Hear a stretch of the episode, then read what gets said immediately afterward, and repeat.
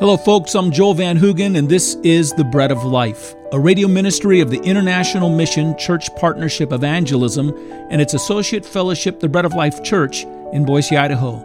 God is using our ministry to turn many to Christ around the world as we raise up disciple making disciples and plant church planting churches. To learn more about this ministry, go to traincpe.org or breadoflifeboise.org. From the archives, we offer this message on the life of Judas Iscariot to you. His sin wasn't his downfall. That came when he refused to be real to the Lord Jesus, and to the Lord Jesus make himself and his doubts and struggles known. He began to live behind a mask in which he only cut himself off from the grace of Christ, the grace Christ brings to those who confess all to him. Well, now we look more and more at this life of Judas in light of his connection with Jesus, and I particularly want us to look at these two verses. First, verse 64. Let's read it again. Jesus says this But there are some of you that believe not.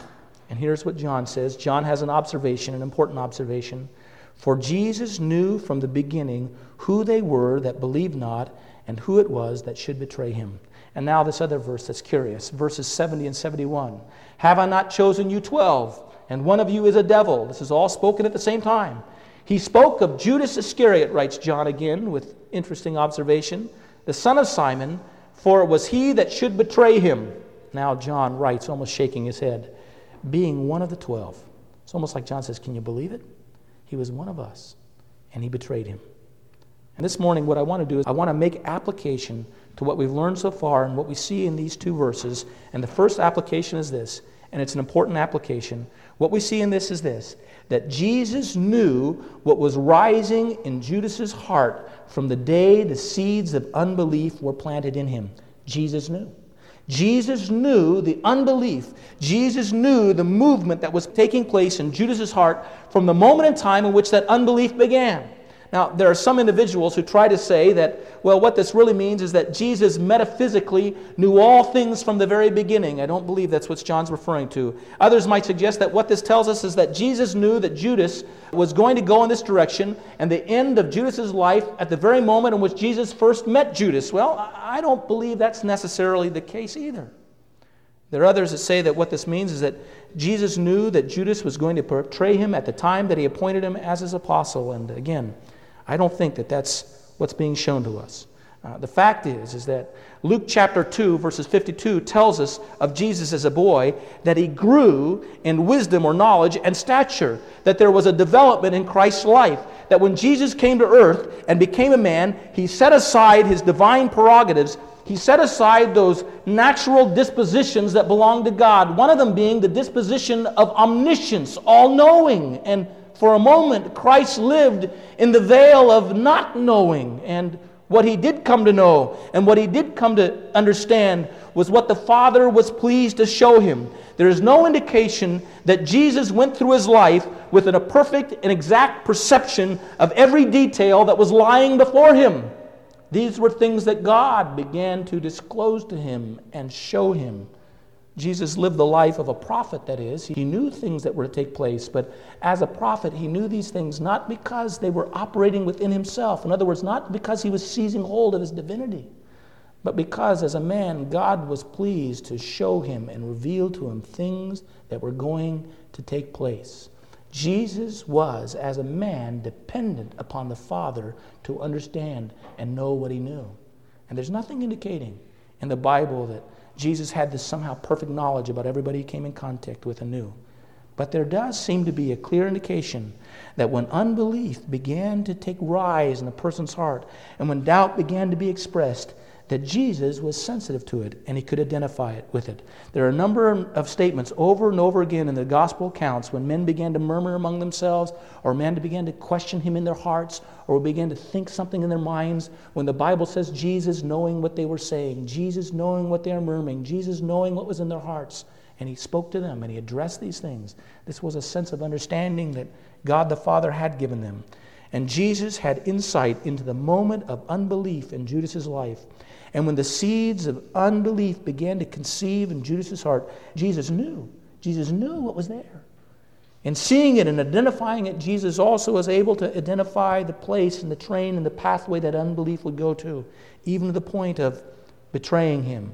He knew that among these twelve would be one. His own unbelief would lead him to devilish actions. His own unbelief would lead him to the expression of a devilish character.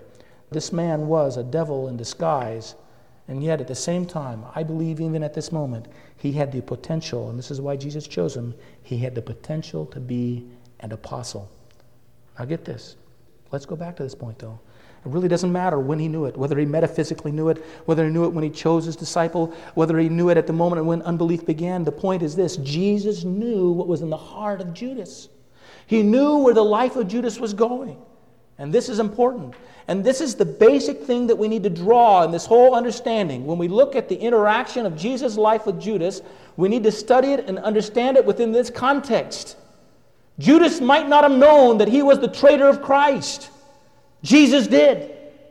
Judas might not have known that his unbelief was leading him to a point of uttermost destruction. Christ knew it. He knew it all. He saw it all. He understood what was in the heart of Judas. And here's the application we make from this. And the first application is this. And this will be the primary thing that we need to draw from this that it is utterly foolish to live a hypocritical, falsely spiritual life. Folks, it is utterly foolish to be a sham before God. You see, you may fool all of the people some of the time, and you may fool some of the people all of the time, but you can never fool God. Never. He knows what's in your heart, He knows what's in your mind, He knows exactly what you think. He knows what you're mulling over. He knows what your beliefs are. He knows what your doubts are. He knows everything about you. You see, when we go before men, there, in light of this truth, there's, there's no reason for us to be dishonest before men because God knows all, God sees all, and God knows who we are. And God knows when we're lying before men by pretending to be something that we're not or believing something that we don't. It also tells us this that when we go before God in prayer, there is no reason not to be straight with Him, not to be honest with Him. No reason at all. Because God already knows what is in our heart. Do you understand that? When I go before God and I meet before Him and I spend time with Him in communion, uh, listen, this is no point in which to practice my best and polished prayers. This is no point in which I somehow try to put my best foot forward because he sees the other foot behind it. He knows what I am. This is a time when I should come before God and be completely and entirely honest with him. You know, maybe Judas at first began to find this unbelief building up within him, and, and maybe he was going to say something, but then, then Peter spoke, and, and all the other guys were shaking their head yes, and, and Judas was thinking, I'm not sure here. I, am not sure if I believe this, but now Judas has to decide, well, you know what? I, I'm not going to let anybody else see this. And so he decides that he'll hide it from the disciples. Maybe, in fact, he was hiding it from himself. He was telling himself, really, uh, I believe these things and I'm committed to him and I'm willing to follow him. And, and Judas was not being honest with himself about himself. And then eventually, Judas was not being honest about himself with the disciples. And he was trying to hide who he really was before the disciples. Well, and he was successful. He was able to hide what he really felt and thought before the disciples. They didn't know. But the fact is, he could not hide it from Christ. Christ knew where he was, Christ knew what he thought, Christ knew what was in his heart. And what Judas needed to do, and what would have maybe changed the whole pattern of things, was Judas needed to be honest with him. Judas needed to recognize that Christ knew everything already, and he needed to be honest with him. You know, you're kind of left to wonder what would have happened to Judas. If Judas had been honest with Jesus, if he had shared with Jesus his doubts, if he had revealed to Jesus what he was working so hard to conceal. You have to wonder that, you see? Because God knows everything, and the force of God's omniscience upon our own life, when we understand that He already knows it, it is a force for us to open up before Him and be honest with Him. As we're honest with Him, we become honest with ourselves, and, and God is able to deal with the real issues in our lives. Think of Adam and Eve when they sinned in the garden. Adam and Eve, after they sinned, uh, tried to hide themselves behind fig leaves, and they tried to hide behind the bushes from God. And in a sense, that's a, a real state of the way we are when we're not open and honest with God. And God is omniscient, and God comes in the garden, and God says, Adam, where are you? Now, folks, did God know where Adam was?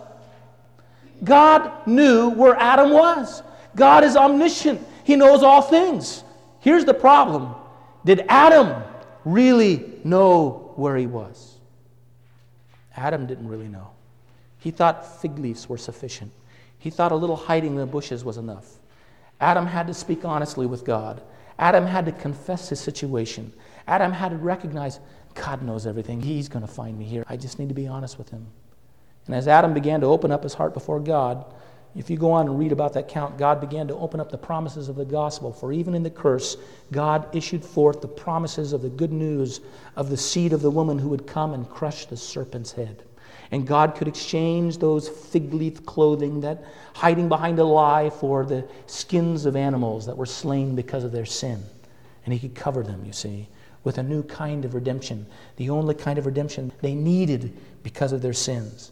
How important it is that we recognize that God knows everything. How important it is that we become honest with God. It's when we're honest with God that God can work.